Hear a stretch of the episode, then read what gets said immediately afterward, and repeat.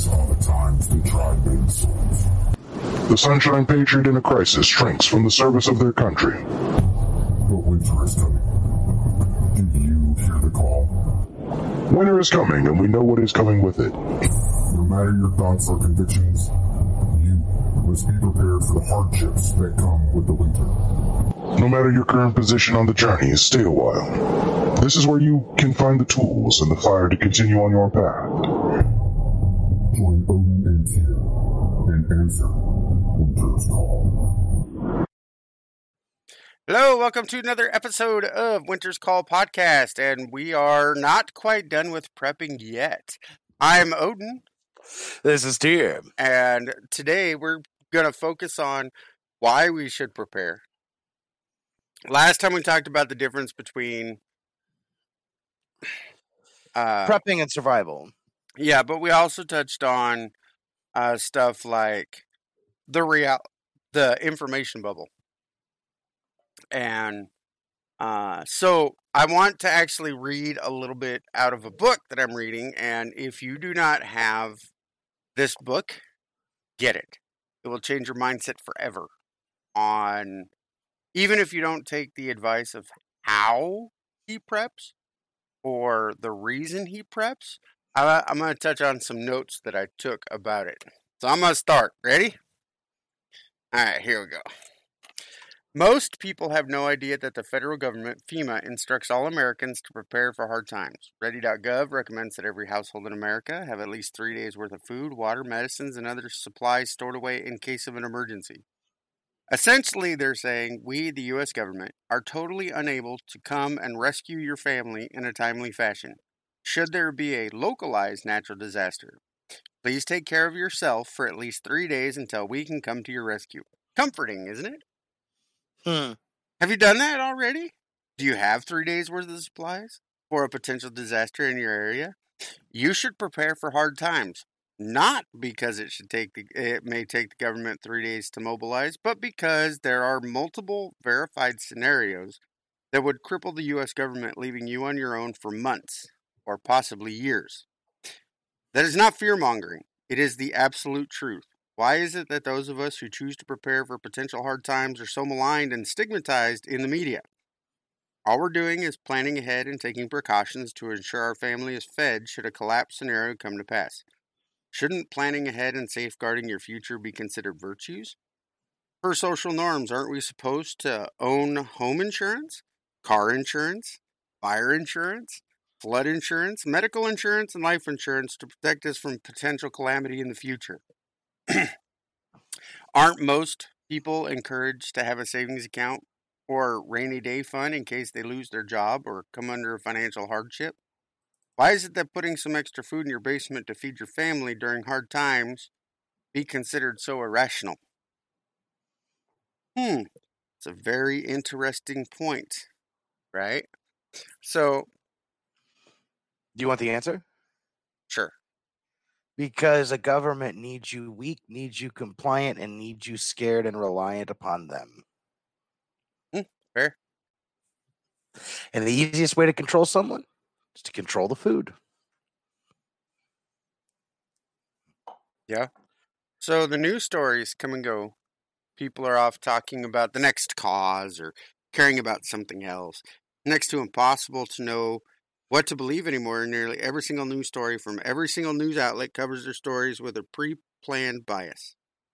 They all push their own agenda. You're being used, manipulated, and intentionally brainwashed in a lot of cases. There's a really good chance that a fair percentage of the things that you hold as truths are actually completely wrong and you've been manipulated with misinformation for years into believing the fact. I'm going to give you the example that he quotes, and I want you to pay close attention because it leads to the scenario of how bad things can really get.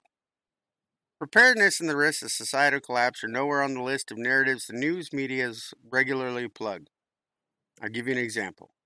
On November 20th, 2014, Admiral Rogers, who is the commander of U.S. Cyber mm-hmm. Command, testified before the Congressional Intelligence Committee that Americans' critical infrastructure, including the electric grid, is completely vulnerable to attack by multiple enemy nations with a group who currently have the knowledge and the ability to literally flip the switch on our electric grid at any time.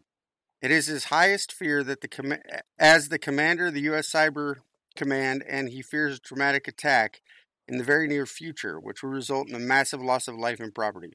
You can watch his testimony on C-SPAN. It will blow your mind that you've never heard of this, or the fact that the media didn't feel it was important enough information to tell the American people.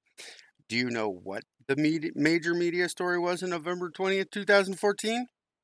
The Supreme Court affirming same sex marriages in South Carolina. You, you have the man in charge of U.S. Cyber Command warning Congress about an imminent cyber attack against the U.S. that will result in millions of Americans dying in the aftermath, and the media is more concerned about who is marrying whom in South Carolina. You will like this man and this book. You need to get it here. Because here's the next line I say it's time to wake up, America. He says that a lot in his book. I'm just saying. It's up to you to do your own research on these various threats or your own way of life because no one else is going to tell you about them. So I'm going to skip because he talks about the guide itself. But if you are reading this and you haven't started preparing, it's most likely for one or more of the following three distinctions, distinct reasons. One, you aren't convinced that the threat is real. Two, you're overwhelmed and you don't even know where to start. Or three, you don't want to be stigmatized by your friends and family as a survivalist. I think that's a pretty fair assessment. I, I think it's a fair assessment, but then again, I also don't see why that would be a stigmatism. Yeah, I'm very I proud don't of the either. fact that most of my most of my family is like, yeah, I think it's insane that you can live off the land. Yeah, I think it's insane you live in a cabin by your you know, live in a cabin by yourself. You don't have TV. You know, you don't you know you don't go out to watch movies or anything like that. No, no, no. I'm perfectly fine sitting here in the woods. right? If point one is your reason, I can I encourage you to do your own research. You will come to the same conclusion that many others have come to. The threat of losing the electric grid is very real and very likely to happy, happen in our lifetime. And uh, so he talks about it. So I'm going to skip all that. But in point two is your reason. You have two options. You can buy dozens of books, or you can ask someone for help. That's what we're here for. Is that we're going to sit here and wake people up with prepping. And uh, if uh, number three is your reason, then you're doing it wrong. I cannot stress this enough. The number one rule of preparedness is don't tell anyone that you are prepping. There are many more important reasons for this that we'll talk about that we'll talk about later. And we did talk about last time. Where the what do you do when your daughter if your daughter is starving in the places you don't want to talk about? Yep. Uh, you can easily avoid the label of being a survivalist or prepper if you don't tell people in your life. How many of your friends know the value of your life insurance policy? Survival insurance, or prepping, is in all actuality a life insurance policy. Treat them the same way. Do not share. Please do not be one of the 95% of people unprepared when that day comes. Starving, sick, and huddled in the corner of your house, wondering when the government is coming to help you. You will discover that no help is on the way with deadly consequences for you and your family. So, if you absolutely knew that there was a very real possibility that hard times would come in your life, wouldn't you prepare for them? If you knew that a flood was coming, would you head to higher ground or would you put your faith and trust in your government to come and rescue you like so many did during Hurricane Katrina? Build a boat. Yeah. If you heard a tornado off in the distance, would you take cover or would you just continue what you were doing? hold on, hold on. That's not fair. All right, that's not fair. I, I'm from the part of the country where you know you hear tornado, we all uh, stand outside with a beer and see if we can see it. Yeah, I live in Florida and we have hurricane parties, so I get where you're coming from. I was gonna say I vast- want to hear it. y'all, y'all get something with more more damage coming at you, and it's gonna sit there like a washer machine for a while, Right? and you all throw a beer party. Yeah, yeah, true. What are the chances that your house will burn down or flood? What are the chances that you will die an early death? These are all very unlikely events, yet you probably have car insurance, medical insurance, life insurance, home insurance, flood insurance, and probably even insurance on some of your more expensive electronics. All to protect yourself against unforeseen tragedies and accidents. What do you have all of these insurance plans for? At some point, someone convinced you that it was the responsible and wise thing to do. My desire would be that you to help you see the threat of a shift scenario in our near future and convince you that putting together a survival insurance plan for you and your family is a responsible thing to do. I'm not saying that you need to drain your savings account and your child's college fund, but you should at least make it part of your monthly budget. Start getting a couple of items each month. If you look at the amount of money you spend on those other insurances throughout the year, survival insurance will be considerably cheaper. That is the intro to that book. The name of the book is Survival Theory. Right? I'll have to look at it. I'll have to get it. Let me tell you something. I'd like to know when when not having a well-stocked pantry, not having a well-stocked root cellar, not having spare and fresh water or, or things that you need. I want to know when that stopped becoming the responsible thing. Because if you think up until about two to you know about two generations ago, that was common.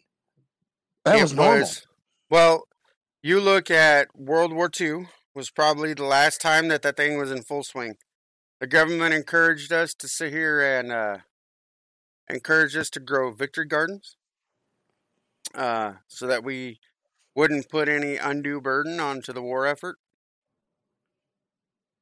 Uh, and people can their own food.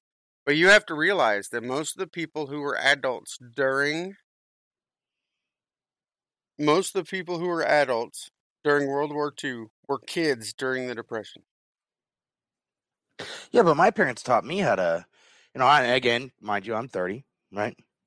But my parents taught me how to how to can, how to freeze, how to pickle, how to salt, you know, how to preserve food. Like in my kitchen, even now, I I have um I have a lot of things that are preserved and ready to go. Right. But when did that stop being? When did having a well stocked pantry? You know, you going out there, you got a pan, you know. Now you see people that barely have food for a week at a time. Right? You have people that if they can't make it to eat somewhere, then they can throw it in the microwave. Look at this. I mean, like, why is it so weird that I go to the store and I, you know, it angers me and I think it's fucking retarded that I can, I can't go to the store and buy, you know, iodine tablets or charcoal tablets or things that I need for purifying water. Well, let's be honest. You sit here and you are probably uh you're you are probably looking at the dumbest generation on the planet. Oh, fuck. They ate Tide And- Pods. Never mind. No, no, no. And I don't mean a generation like X, Y. I'm talking about those that live in this current century. They ate Tide Pods. They shoved freaking cinnamon in their mouths. They sit here and they did all of this stupid shit because they wanted to be famous. Because they wanted clicks and they wanted to be influencers and they wanted to do all this stuff. Now, I'm not saying that people shouldn't like go start a podcast and spread their message, that they shouldn't get on social media. But when your clicks determine your behavior or what When you're your willing identity- to do, When your identity is your click. correct. Well, no, and I'm sitting here thinking about it. It's like you know, it's it's weird that a, a place like mine, or even a house like yours, is considered odd. Yeah, We don't have the biggest and best things in in electronics. We don't have the biggest and best things when it comes to amenities. We have things that are, you know, like we've got. I've got a well on the property. For God's sakes, do I need to use it? No, but do I have one? Yeah. Thank the Lord, my parents were smart, right? right. Their property, their property's next to mine. I know I have access to water. But uh, you know something else I know? I also have my own well getting ready to be dug. I have access to water. I have access to things that I need. I have perfect places to hunt, perfect places to to get food if I need it. I can grow my own food. Hell, I till mom and dad's garden for them and I plant and I help harvest. But these are things that people don't know how to do, and they think it's lesser if you do know how to do it. Just so you know, it's people like us that will survive. It's people like that that are going to eat the long pig Or grass. Or grass. Well, corn's a grass. Shush. but no, I mean, think about it though. Uh, It's simple things like this. We we've talked about what the difference and and what to look out for, and and we're look today we're talking about you know why to prep. But I don't think people understand there are simple, tiny things you can do that increase your survivability exponentially. Such as Well, think about it. a simple basic first aid class. 50 bucks. You don't want to do that? Okay, get you a first aid kit and go and, and look it up online. Learn first aid. Oh, learn what it takes to boil water, to purify water. Learn the simple you know, simple things if you're in the country or you're in an area where that yeah, has you know, plant growth. Learn a few things that you can eat. Learn how to plant, learn how to grow small things learn how to tie knots. These are simple things that are, you know, each each one of them seems really small, and by themselves they are, but it increases your survivability. Yeah and even if you can't grow a damn thing, let let me let let there me are weeds that are edi- edible, fuckers. There are weeds that are ed- learn edible. foraging. But Yeah, there are. also, if you go to the store, if you go to the store, you can buy for less than twenty dollars a week. You can get months worth of food, rice, beans. Right now, they're still reasonably inexpensive. Go to the Dollar Tree, buy the first aid stuff at the Dollar Tree. Sure, it may not be the stuff you need, and you can replace it as your preparedness gets better. But that stuff at the Dollar Tree could be a godsend to someone else. okay, look, Barter. three things. Three very important things. One, tampons. Not not for your your your your lovely significant other. Tampons because nothing makes a bandage quite like a tampon. Fishing line and not for fishing. Charcoal. Those three things will save you a hell of a lot of pain later on. And there's three simple and very cheap things. But yeah, like you go pick up spam, not the expensive spam, the generic spam at the Dollar Tree. I don't care. Here, let me explain something to you. No, if I you know. need protein, well, I'm going to explain it to them. If you need protein and you need salt, half a can of spam, it will meet the protein and the sodium requirements for the average person per day. So each can is two days worth of meat and two days worth of salt, which you're going to need. So 187 cans, you're not going to talk me out of it. 187 cans, which can be get you can get the generic ones at Dollar Tree for a dollar. For $187, you have food for one person, protein wise, for an entire year.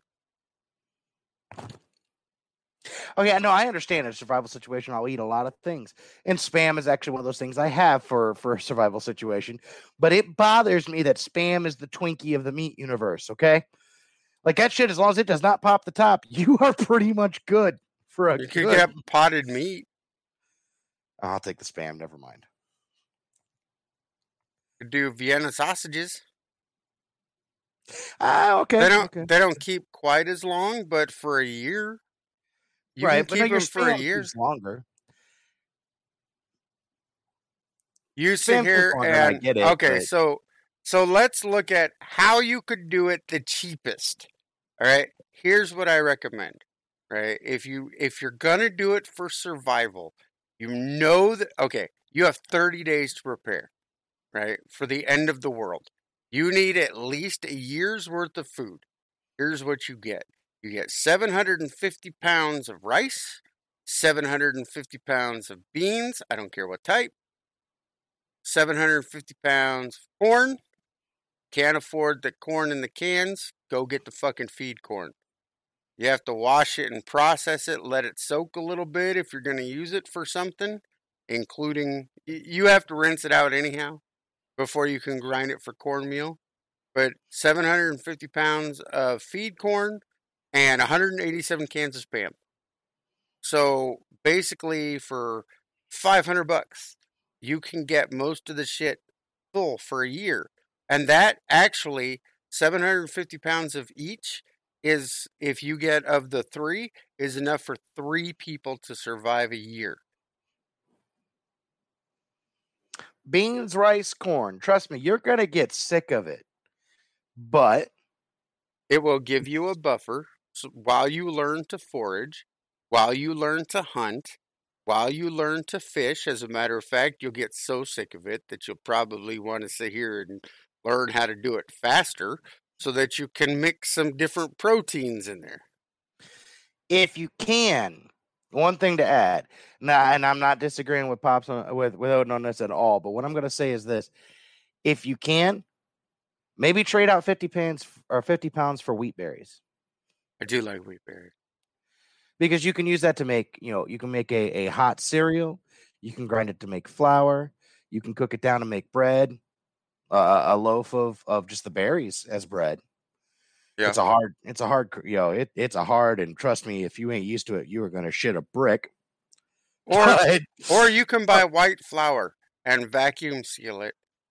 You can do white flour and then cook I never it. like to tell people to take powder, powdered things though, if no. I can help it. White white flour, you can use that stuff for a long time.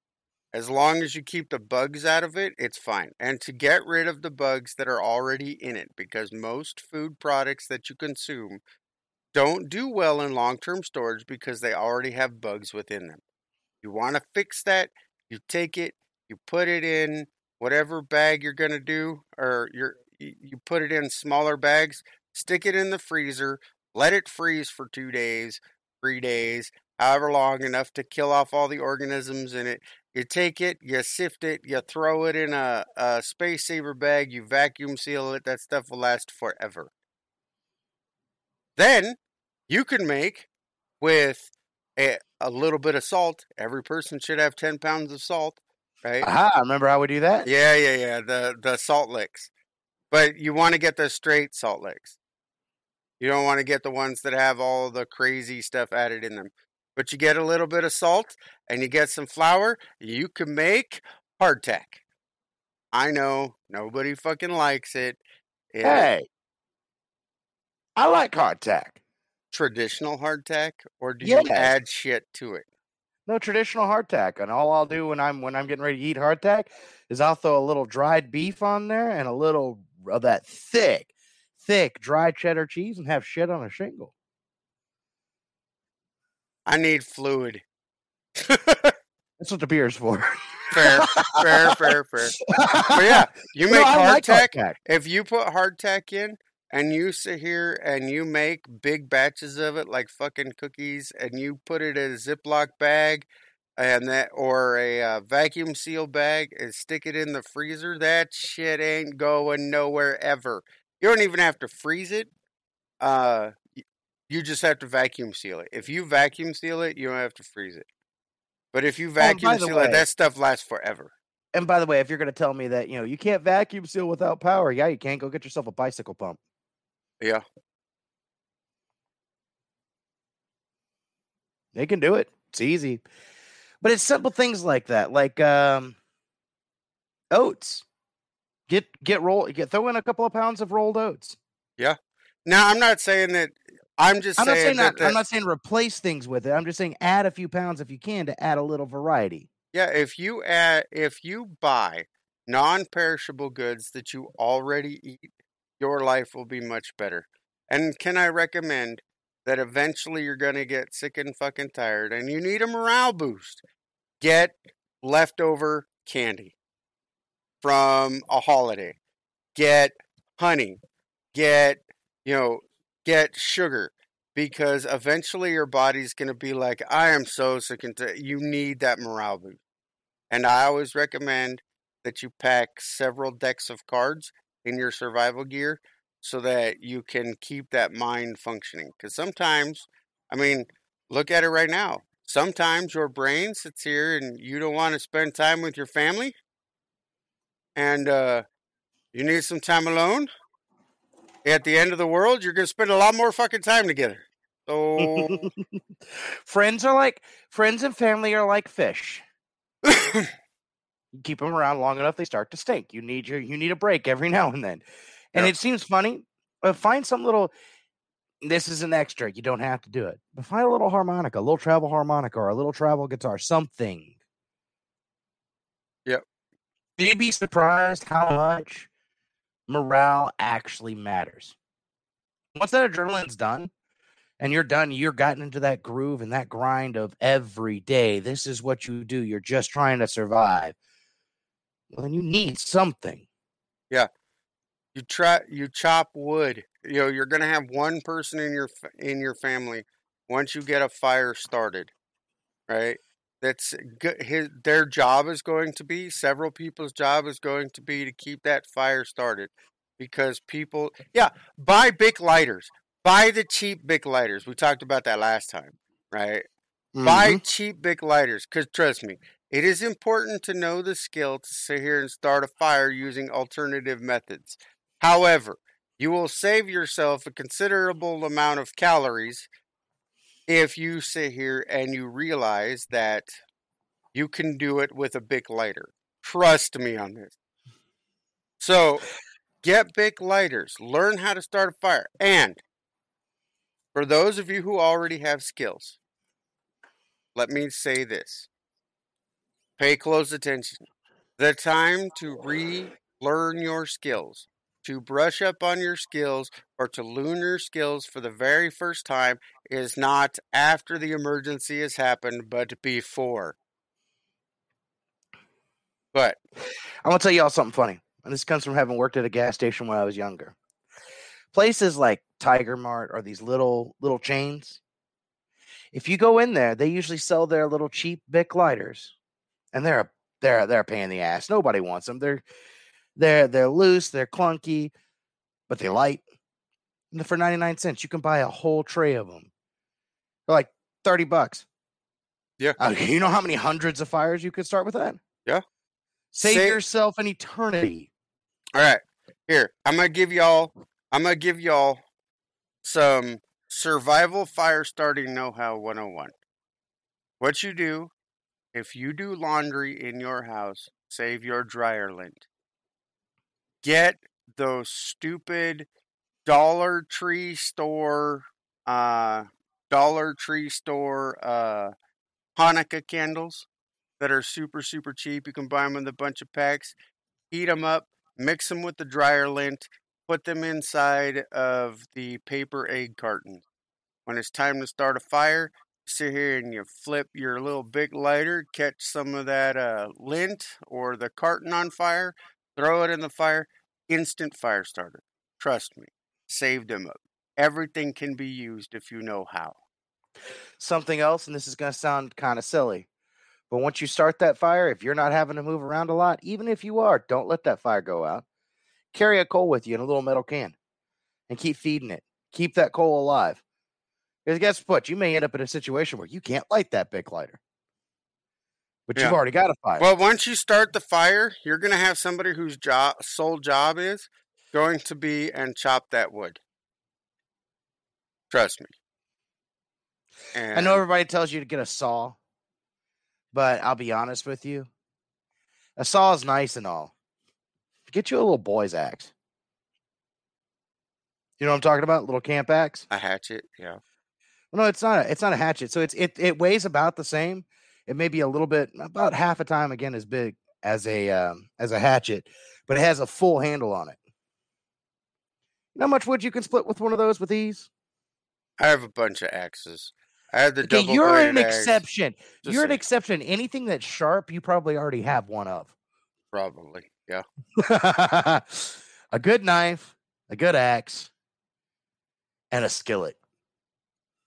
Cast iron. Cast iron, definitely. But it's simple. It's those little things though that you can get now. Oh, did I tell you I have to get a new Dutch oven?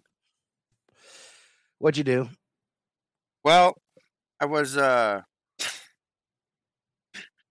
I have it put up because I don't use a Dutch oven very often. eh, and so I stuck it in my workshop. And uh I went to go move something and it fell off the top shelf and landed on and, and cast iron can break. Did you know that? Yes. I did not. I did not know that this heavy ass thing could break. So I had to get a new Dutch oven. Uh, you know something interesting though. Next time you get your Dutch oven, when you've made a, a pretty heavy, you know, a pretty nice sized stew or soup the day before, Right. and you want to use the leftovers, and think about this though. Always think about how you can recycle any leftover food. But if you've got, especially if you've got a stew with, you know, hearty stew with a lot of, you know, vegetables, meat, add a little extra juice to it. Got your Dutch oven, put it in the Dutch oven, grab you a little bit of that flour that you had, right? A little flour, mix a little water, make a dough, and set it on top. Put that top of the Dutch oven on, let it cook all day. You know what you've got? Shepherd's pie. Hell yeah. You know how many that's that its soup's better the second time around than it was the first time. Yep. Yep. Yep.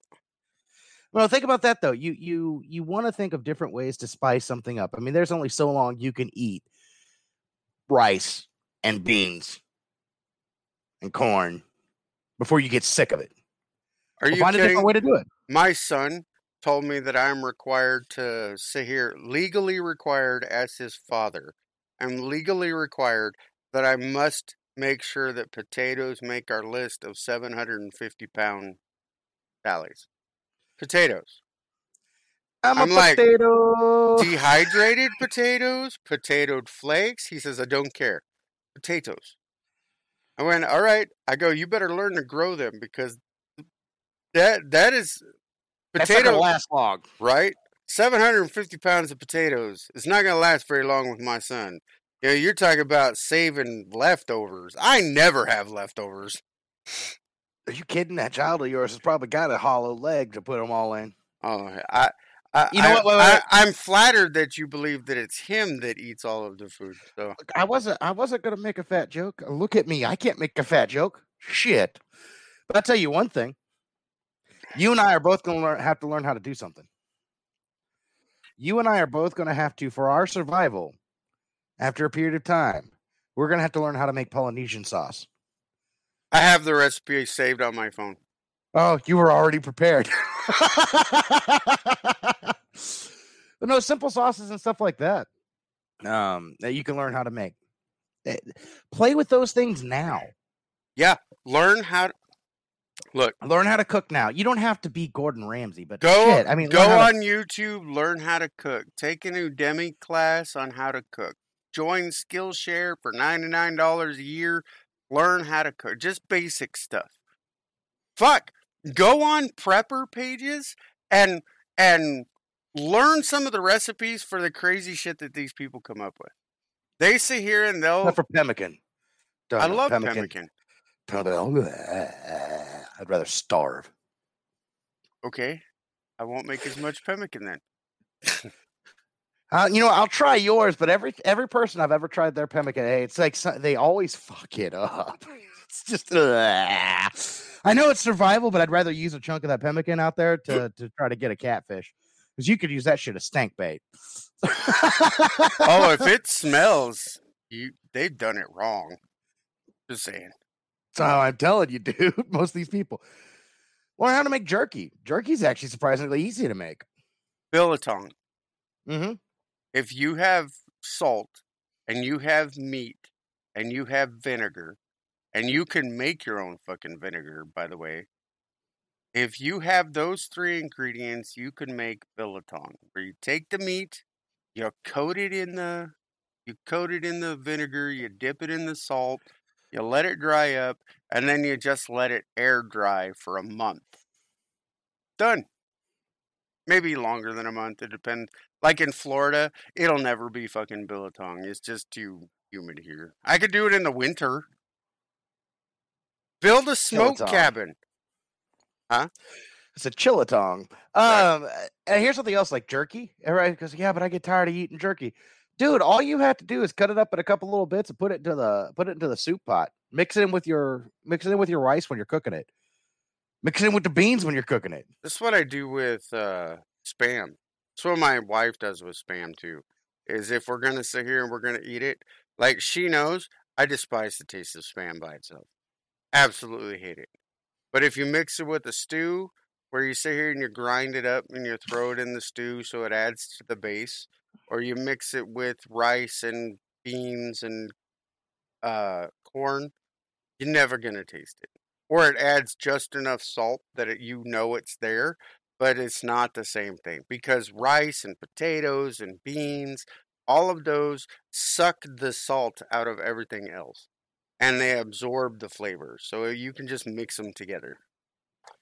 But man, we went off on a tangent about food. We were supposed to talk about why we're prepping. Okay, well we can get back to that, but I was hungry. Okay, fair. but food's important. Food, water, shelter. That these three things, it don't matter why you're doing it. Fair, fair, fair, fair. anyway. But no, why do you do it? Give one give one scenario. Me? Yeah, just E- one. EMP. Okay. EMP, solar flare, coronal mass ejection. You know, You just can't follow directions, can you? they're the same thing. They're a grid down scenario where we have lost power and the ability to rehook up the grid by flipping a fucking switch. Or, as our shits and giggles administration pay Bitcoin people to turn our fucking power back on. Just saying. That is what Man. Uh, You know what I prepare for? The eventual point where society collapses because too many people have depended on a government that has grown bloated on the blood of its own people. See, mine is scarier because it's more long term. Yours is scarier because it leads to violence much quicker. I'm just saying. Mine's you because if you turn on the news, you can see it happening right now. Fair, fair, fair, fair, fair. But no, so you all have different reasons, right? Everyone has a different reason for prepping. So, what do you pick to prep for? What do you pick to prep for? Yeah. Oh, that's easy. It's the, it's the reason that I decided to prepare for a grid down scenario.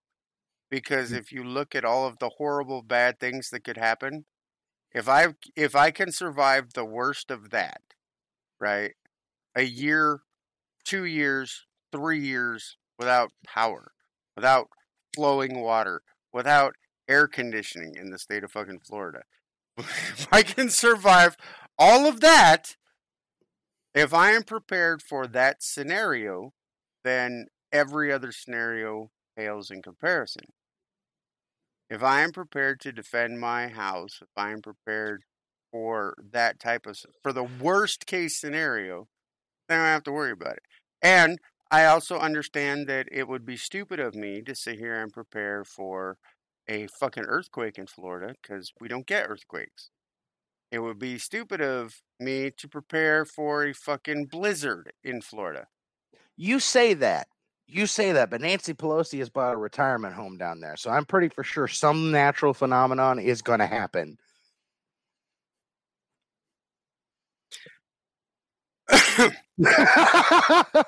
I wish y'all could see the look on his face right now.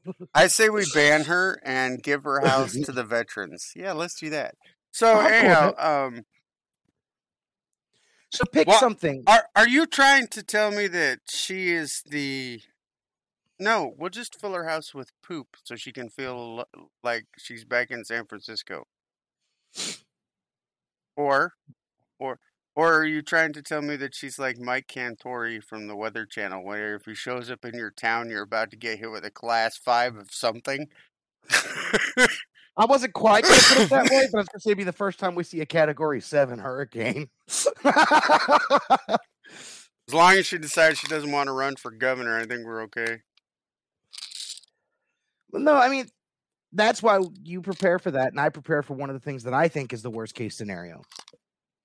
And I think at the end of the day, we're both thinking of the same thing absolute lawlessness, no connection to the grid, no water, you know, no connection to utilities.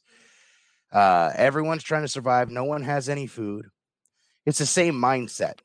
Yeah, it really is. If you are preparing for a short period of time for order to resume, then you need to uh, wake up. That, that's what you need to do. I was waiting. I was like leaning in. I'm like, I'm waiting for it. But no, I mean, look, I'm gonna, I'm, I'm gonna give you some hope if you haven't started prepping yet. Start with three days, then go to a week, then go to two weeks, then go to a month, then three months, then six months, and then a year. Though Before you know it. yeah, before you know it, you'll be there because prepping becomes a, a way of life. You buy extra stuff. You see, you see a deal on ammunition. You should always get that, regardless of if you're if you think I'm full of crap or not. Always get the ammo. But if you sit here Even it's and cold. Uh, but if if you start prepping, you will be surprised how quick they add up. Buy the extra stuff that you already buy if it's non-perishable. If it's perishable, what do you do when the power goes out? What do you do? uh, You know, you have these foods that if you keep them in the freezer for years, they're gonna grow, or they're gonna be good. Okay, what happens when the power goes out? Like I love casseroles; they can stay in the freezer forever. But what happens when the power goes out? You're gonna eat a lot of fucking casseroles, is what you're gonna do, or you're gonna lose them. You sit That's here, why I keep. That's why I keep vodka and ice cream in the freezer. Yeah, store the vices, store cigarettes, store pipe tobacco, store alcohol, store Even if you do not smoke, even if you do not drink, store them. Buy the little, you know, if you find them more on, on sale at the liquor store, buy the little liquor bottles they're perfect. because you can you can trade those, but especially buy the clear ones. Buy high proof clear liquors if you can, and there's a reason. Disinfectant. Disinfectant, and you can sell it. You you can trade it to people because there are people like me that'll be like, I need a drink. like I, I will trade you this, you know, this deer that I just shot for two of those bottles, please. Thank you. Carry on. Yeah, That's that- s- That is what's coming. Remember, for all of you who are stashing Bitcoin, if there's no power, ain't no Bitcoin. For those of you who are stashing gold and silver instead of stashing for food supplies, thinking that when the economy goes bust, you can just break out the gold and silver. I have a I have a whole huge issue. Uh, how are you going to eat the gold and silver? Buy seeds. Start working in the garden. Plant bullshit. Hey, wait, wait. Use food waste. What? Oh, Odin, people are going to tell you, but that's expensive. I don't know. I don't think I can do that. What's know what's funny? expensive? You know, buying these little things here and there. You know what I find funny? You got money for a Netflix account.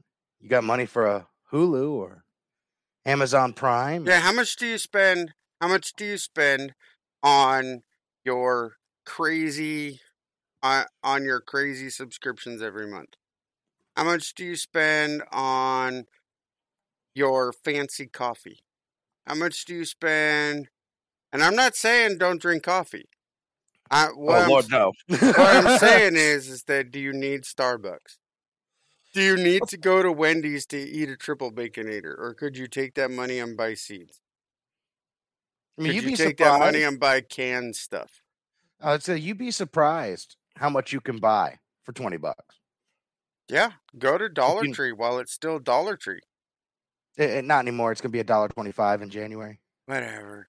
But go buy cheap medical supplies, toothbrush, toothpaste, that kind of stuff. Buy it, store it up.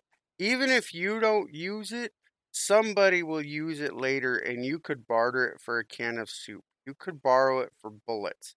Yeah, we talked about the guy who was in Bosnia, and he had talked about. He said some days he traded food for bullets, and other days he traded bullets for food.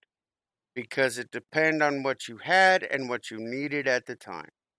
I'm not saying if you already have gold and silver that you should get rid of the gold and silver. Keep it. Eventually, the economy, it may not be the economy that we recognize, but eventually an economy will be built. Gold and silver have always retained their value over time because they are, they're something that you can back it with right? And there's going to be a time where you know you won't be able to use it, but you're not going to be using Bitcoin and you're not going to be using dollars either. So it's going to be food. Well, Learn really to grow. Even get a gardening book that's specific to your area. Learn to grow the shit that it says in the book. Even if you fail, you still Okay, look, something. look, look, look. There is one particular plant that you could plant and you could kill a cactus, okay? But you plant this plant, trust me, you're going to eat just fine. Zucchini. Hmm. I hate zucchini. I I hate it with a passion. But if you were to plant like five or ten plants of that, you will you will drown in zucchini. Yeah, fair, you fair. could, you no, could pretty much right. just leave that. You could just leave that crap sit there. It will continue on its own. Yeah, I thought about putting that in my food forest, and then I realized that I don't want to slash it out every year. But not only that, though, it's one of those. It's one of those things that it it it doesn't take very long to grow, and once it starts producing, it keeps producing all season. Yeah, yeah. Yellow, yellow, Yellow squash. squash. Yeah, Summer squash. yeah. Summer squash and zucchini. Those two are are are prolific. and they're easy. Like I know everybody looks at me funny when I tell them this is like slice it up into, into little chips and sun dry it. My Right. wife likes the spirals. She uses them like spaghetti. Well, I was gonna say I use the I, I I've I've done it where and I'm surprised now that I'm thinking about it. I don't have any, but I like to slice them up in little chips and dry them because you could add those to soups. Yeah. You can add them to soups. You can use them like uh, if if you get the big ones. Like sometimes the zucchinis can grow pretty decently sized, right? If you've dried them out, guess what? You have technically something that can pass as a cracker. Yeah. You know, th- these foods, or if you really want to get with it, let them grow. Like when you're done and you're no longer going to have any, let a couple of them grow. Don't chop it out automatically. Let them grow as big as they can get. Hollow them out and let them dry. You have a container. Mm, fair. But that's those are two plants I can think of right off the top of my head. You could kill a cactus, but you cannot kill zucchini.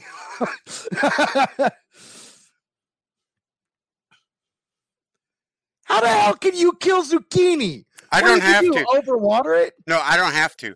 I just have to put it in the ground in Florida, and between the bugs, the weeds, and the sun and the rain, they'll do it for me. We, uh, I planted one zucchini, and it was the very first thing I ever grew in the state of Florida. Planted one zucchini, and it sit here and it grew to the point of having flowers. At which point it attracted bugs, and the bugs to go nami nami nami. So I'm out there with a little paintbrush, painting the little pistils so that uh, they'll be fertile and like rubbing the you know i guess you could say i was masturbating the zucchini flowers and uh hey i don't know how else to say it or, I, I was Pollinating. I You were artificially pollinating. artificially pollinating i like masturbating better it just sounds funnier so Choking off the squash. so i sit here and So I, I sit here and I did it, and I finally started to get it, and then we got torrential rain. And we don't get standing rain. It just, it just, because the ground was sand, and it just kept raining and raining and raining and raining. And I watched the fruit get bigger and bigger, bigger. I know it's a vegetable, but I call it a fruit because it wrote, yeah, whatever. So it, it watched it get bigger until it started to split, and then the plant started to change colors, and it just died. So I threw it to the chickens. and then I ate the chickens. So I guess Oh, technically, you're supposed to. You're supposed to harvest them before they split. no, no, no. I mean, they they didn't grow any bigger. They split because there was so much water. Oh. Okay, so oh, you had one They bad year. Okay. They weren't like fucking thirty feet long, and I'm like, no, just I'm not going out there. It's raining, and then they, boom. No, it didn't work like that. Okay, look, there was this couple that moved in a few years ago, right? And I, I they're like, we're putting out a garden, we're going to do all this wonderful things, and uh, they didn't realize that when you when you do the the classical planting of corn, beans, and squash, The three sisters, yes, yeah, you don't use zucchini. no, They did, and they planted about 400 hills with corn, beans, and zucchini. Do you know how many zucchini 400 zucchini plants can make? a lot. Okay, let's put it this way. They had a quarter mile driveway. He had literally stacked a, a fence out of these zucchini about two feet tall and almost got to the mailbox. It's got a sign that says free zucchini. Dude, we we started locking. Okay, we're we're in the middle of nowhere, Kentucky, right? Never ever had to lock our doors. We were locking our doors because they bring bags of zucchini, open the door, set it aside, shut the door. They couldn't give it away. But but knowing that in a worst case scenario, you could grow all of that zucchini and then barter the shit out of that. So oh, it's Oh, yeah. not a bad experience. It's just wrong time. Wrong time. But that's something to think about, though. A lot of people don't understand. Plant a few, you know, make a little hill, plant your corn on top, put your crawling beans and your squash, regular squash, not zucchini. Yellow squash, summer squash, Yeah. Summer squash, butternut squash, crookneck. crookneck. But I- no, I ain't. I want to try one of those, one like that, but I want to do uh, uh, spaghetti squash.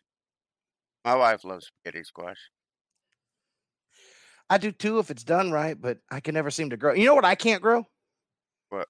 I can't grow a watermelon. I, I can't, can't- grow one to I can't grow one to save my life. I can't. They grow- look all beautiful. They look beautiful. They look gorgeous. You cut into it, it's like all rind. Like, I don't understand what the fuck I did wrong, but there's like a fit. Okay, I could have a watermelon the size of a basketball, and the only part of it that is edible is like a fist-sized red chunk in the center. I don't know what you're doing, but that's really weird. I cannot grow tomatoes. Oh, I can grow. Uh, well, okay, let me take that back. I cannot grow sandwich tomatoes or the big tomatoes. I can grow the shit out of little fucking tomatoes, but the big ones, I have no luck. It's like every time they're about ready to harvest, when they've just started to change their color, Florida decides it wants to freaking do a torrential rain and flood them out. And uh, end blossom rot is a horrible thing in the state of Florida. you know what I learned? Because I used to have the same problem. But if I want to, I'll do a few plants like this, and you could probably find some way to do plants like this on a on a larger scale. But I'll get them. I'll get some of the smaller ones that that still grow a decent sized tomato. Right. But I'll plant them in one of the upside down hanging baskets. That is actually how I got my first tomatoes. Okay. Was the upside down hanging basket. And I grew some in uh, hydroponics and aquaponics. And I did that really well because I could shade them. But anytime that they're exposed to the open sky, Mother Nature in the state of Florida decides that, hey, guess what, fucker? I'm going to drown them out. I have learned they have to be covered. But Simple things, simple things like that though. Learn, you know, you don't even have to make a big garden. Make you a little raised plot that's what five by ten. To you start, Yeah, I'm just saying, you know, if you if you don't know how to grow anything, then just you know get you some pot and soil, make a little raised garden that's that's block, boxed in, and throw you a few plants in it. Nothing big. Maybe throw in some peppers. Yeah. Or some green beans.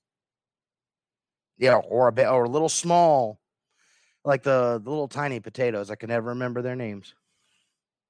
Yukon Golds. or Yeah, the fingerlings, the finger. yeah, the finger finger potatoes. So Do something small like that. It doesn't Yeah. have to be big. start small, realize what works in your area and what doesn't, and go from there. Now realize that there are formulas for uh, uh, victory gardens that tell you how much you need for a family of four, how much you need to grow, what the spacing should be, how big. It usually ends up being uh, 25 by 100, but I know not everybody has that much space. So just be advised that that is what you're looking for is a 25 by 100 if you're growing it conventionally.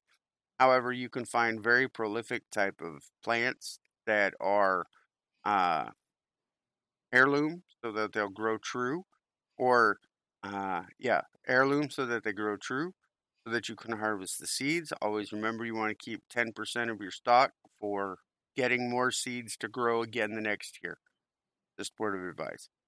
Uh, but yeah, so sit here and focus on uh, growing the little stuff and container gardening if you don't have enough space in your ground to go. And I'm going to quote you on something. okay, Prep, save, and store things that you know your family will eat. yes, Yes. Because I never really thought about it until you said it. I was like, no, you're right. The things that you know that they like, things that you know that they will eat, and don't store a whole lot of the things you know they will never touch. so that's just wasted space. However, if you don't like them, throw that stuff. Or if they're kids, don't let them sit here and get away with that bullshit of it's an acquired taste. Or don't let them get away with I don't like that type of food. In a survival situation, suck it up, Buttercup. Just saying.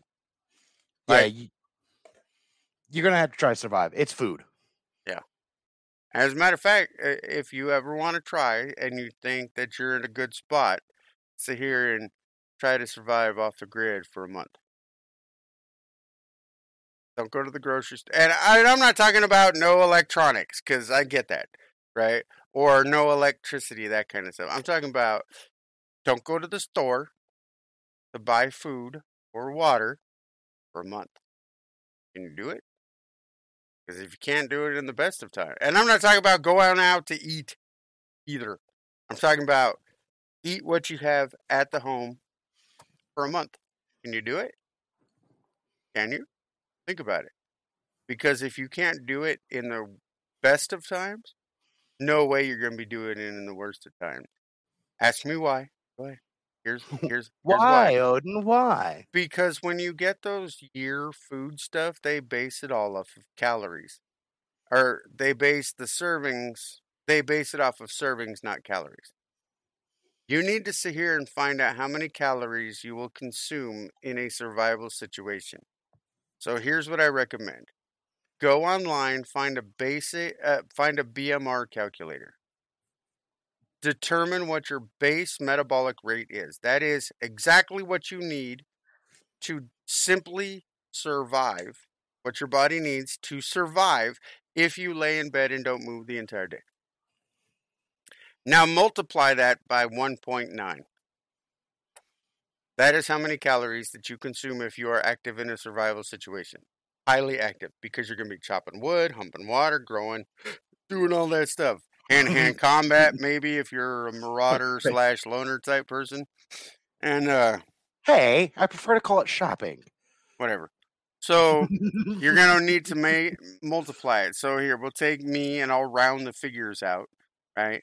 My basic metabolic rate says that I need to consume 2500 calories per day. And that is just to maintain the weight that I'm currently at. And yes, I know I'm a fat ass, but survival is not the time you want to fucking lose weight, just saying. So 2500 calories, right? Multiplied by 1.9, I'm looking at a little over 4200 calories per day.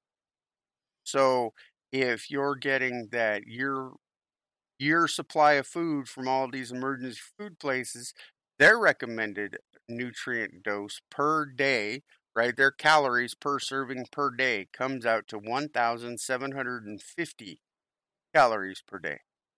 See the deficit problem? You may survive, but you're going to look like a Holocaust victim if it lasts longer than a year. Well, and that's one of the things that we talk about. That's why we say, you know, learn to grow things, learn to to forage, learn to hunt, because you don't. We don't want you just to survive. It's not about just surviving. Thrive. You want to thrive. Yep. You want life to continue, not just be a, a chore. That's why we talked about morale. That's why we talk about learning how to do other things. Like, you know how simple it is to make a summer wine if you have blackberries? I'm not teaching you how to make blackberry cordial. Don't drink. I know, but you might if you taste some of my blackberry cordial. I used to drink. I used to drink a lot. Yeah. You know, it's funny that we were we were talking about it, how serious we are about getting about this, and I quit. I literally quit drinking. I'm still working on quitting smoking. You know, try to hit some of these habits now. Right? I I I'm working on cutting back smoking, but you leave my fucking caffeine alone. Just so you know, I'm growing caffeine, so you all can fuck off. No, I'm coming down there because I need a cup of Joe every now and then. Shit. So I'm gonna let me let me explain something to you. The caffeine that I'm growing is not the caffeine that you're probably used to. You, Florida has a unique ability to be able to grow in the same. You can grow in a greenhouse where I live coffee, right? But the Mhm. amount of coffee plants that you need probably I don't I don't grow enough for a huge amount of coffee, right? Tea, tea is a different story. Moringa, which is a super healthy plant, also grows here very well, right? But Florida has these things called Yaupon hollies. Yaupon hollies make a caffeinated tea. However, they the scientific name is the vomitorium is part of their scientific name because if you drink too much of it, it'll cause you to purge, which is fine long as I get my fucking caffeine. I don't give a shit. Turn bulimic for a cup of coffee. Shit. Or there are places like there are places online that you can get survival coffee. Right? And they sell the green beans and you can roast them yourself. They show you how. You can look it up online if you don't trust them. Right? You can roast your beans over an open fire, create your own your own small roast, and you can buy them in 25 pound bags. and let me tell you something preppers are going to lie to you. Survivalists like me are going to lie to you. And they're going to tell you, well, you can just drink chicory. Chicory tastes just like coffee. No, it doesn't. It tastes like burnt leaf run over by a skunk that a coon wiped its ass with. I'm just to warn you of that. Don't Now, let anyone you lie to you. Now you can use chicory and yerba mate to extend your coffee supply. But please, for all that is holy coffee wise, don't call it fucking coffee. You can call it survival caffeinated beverage, but never fucking call it coffee. So I see. I got caught by that. Someone says, "Yeah, it tastes just like coffee." So I, I, I had chicory plants. I was like, "Well, I'm gonna try this." No amount of honey, no amount of sh- sugar, no amount of bourbon made that palatable. It made it anywhere close to what coffee tastes like. So you mix it with your coffee. You don't drink it as your coffee. But no, it's simple things like that, though. that You're, you know, things that you don't think about now, things that seem like they're every day. These are things that you're not. Yeah, you suddenly realize, oh, I haven't had this in a long time. Wonder how many people think eh, realize that you know when their Dr Pepper runs out that they no longer have caffeine and it suddenly hits the withdrawal. How about this? How many people sit here and are going to wake up one day and have no power and they didn't go shopping like they were supposed to? They just decided they were going to pick up pizza or something. And they're going to wake up no power, no water, no grocery store, no nothing. You start them behind the curve to begin with. Can't keep up. How the hell you think you're going to catch up? Yep. But then again, when he when when Odin mentioned earlier, get the leftover candies. Go to the dollar store and get you the real hard, like butterscotch, the cinnamons. You know what I'm talking about? The little disc candies. Yeah. Go buy a bunch of those. And chocolate. Greater than 70% cocoa or cacao.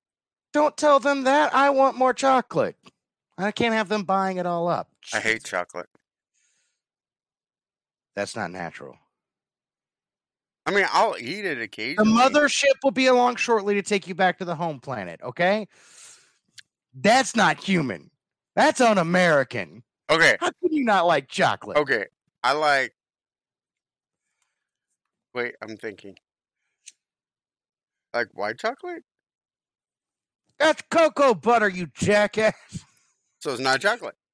So, uh, like, I'll eat chocolate, right? Like, if I need sugar, right? I've got M and M's or whatever.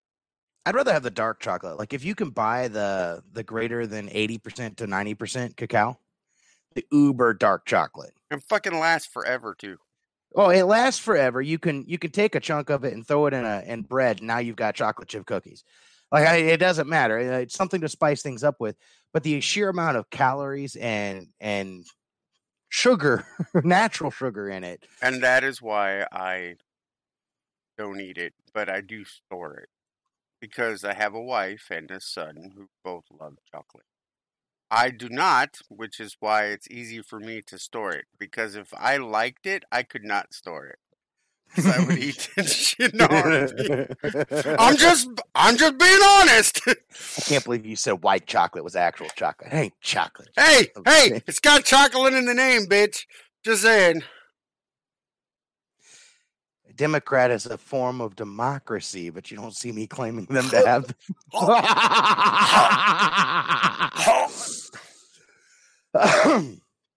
You're an But asshole. I Just saying. Praise me more.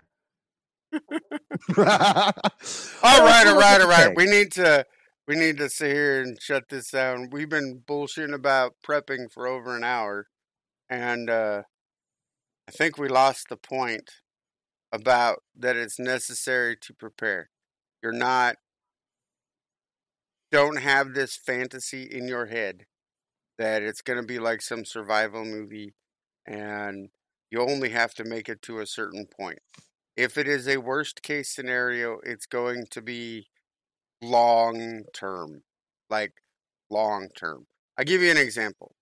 EMP scenario goes off in the United States, right? Takes out all of our manufacturing, takes out the grid, blows up the transformers. The facilities required to rebuild those transformers take months to build. It takes years to build the production to get to that point. You have to get it from somewhere else. If it's worldwide, forget it. If it's just the United States, then it's probably an act of war. The government did it to ourselves. And uh, they're not going to be in any hurry to. Huh? So at that point, we've got other things to worry about. Fair, fair. But you're looking no, at if you're looking at a minimum of a year if it's a EMP that takes out the transformers and it's it's nationwide, at least a year. And at that point, ninety percent of Americans are dead. So think about this. If there's anything you take from this, always be prepared. Take your worst case scenario and double it. It's not even close. Prepare for the worst and be surprised when you are over prepared. Because trust me, that's not be- something. It's better to be over prepared than under prepared. And learn some very simple skills. Now, just simple skills. Don't get it on your Kindle unless you have an apocalypse Kindle. Get the actual physical book as a reference point. I'm going to start referring to the Kindle now as the Apocalypse book. It's my apocalypse Kindle. comes with its own Faraday cage and, and uh, doesn't It's it have a I have a dry bag. Okay, so I have the Kindle. I have 25 chargers to go with it. I have a solar panel to go with it. I have a hand crank radio charger to go with it. I have portable battery packs to go with it. All of it is inside of a Faraday cage, which is inside of a dry bag. that book's gonna be like a cockroach. It's gonna be here long after we're gone. I just have to remember to charge it to download any new books I get, and then pack it all back up.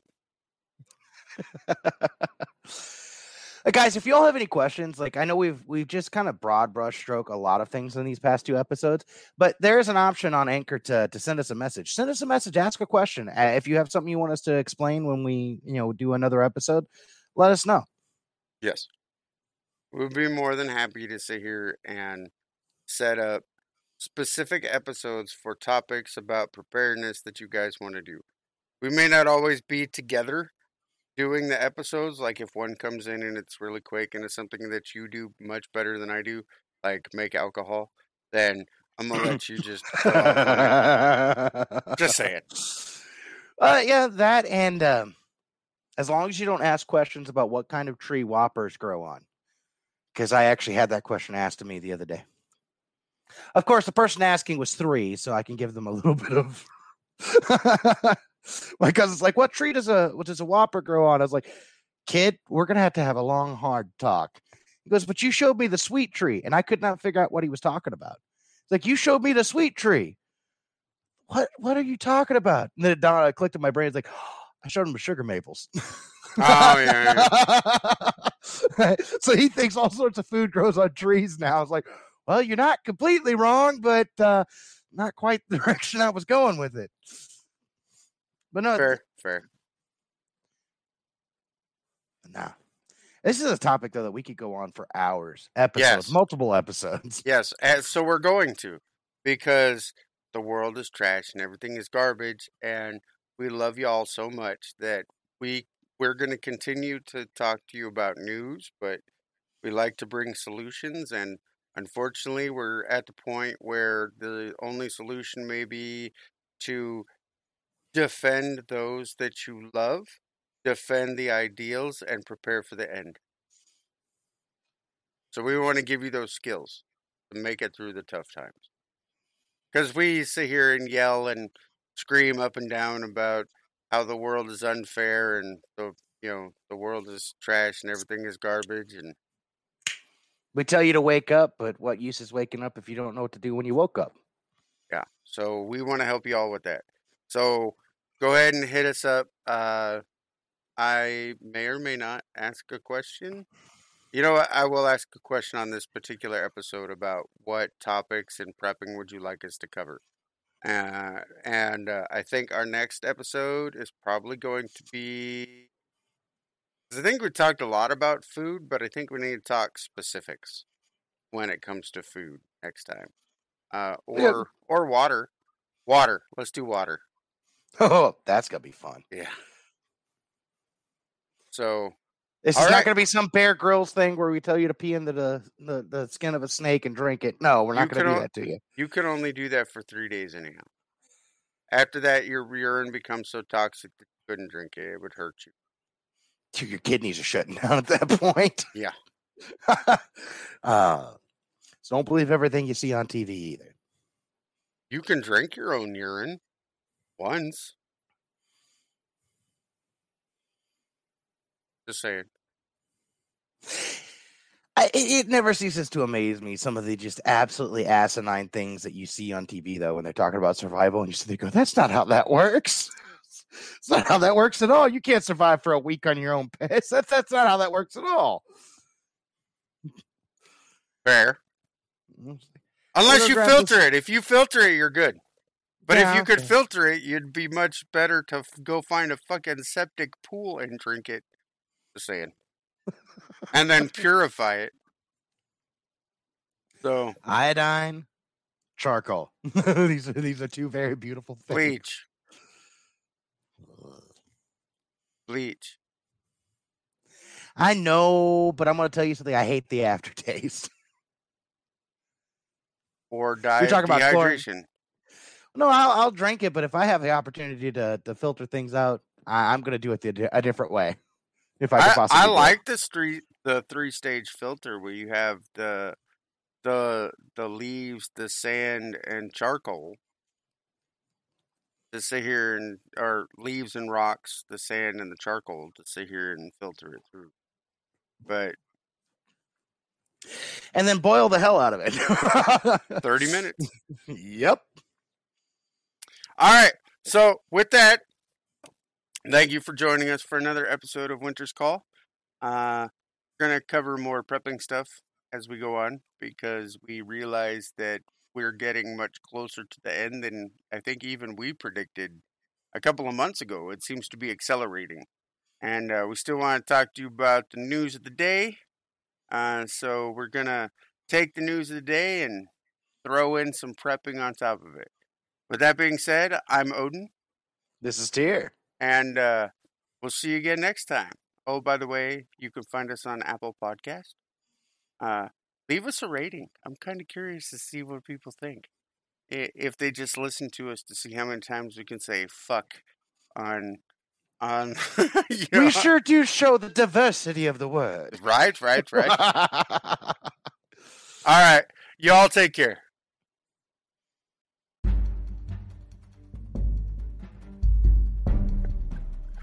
The preceding podcast is brought to you by Heimdall, keeper of the Bifrost.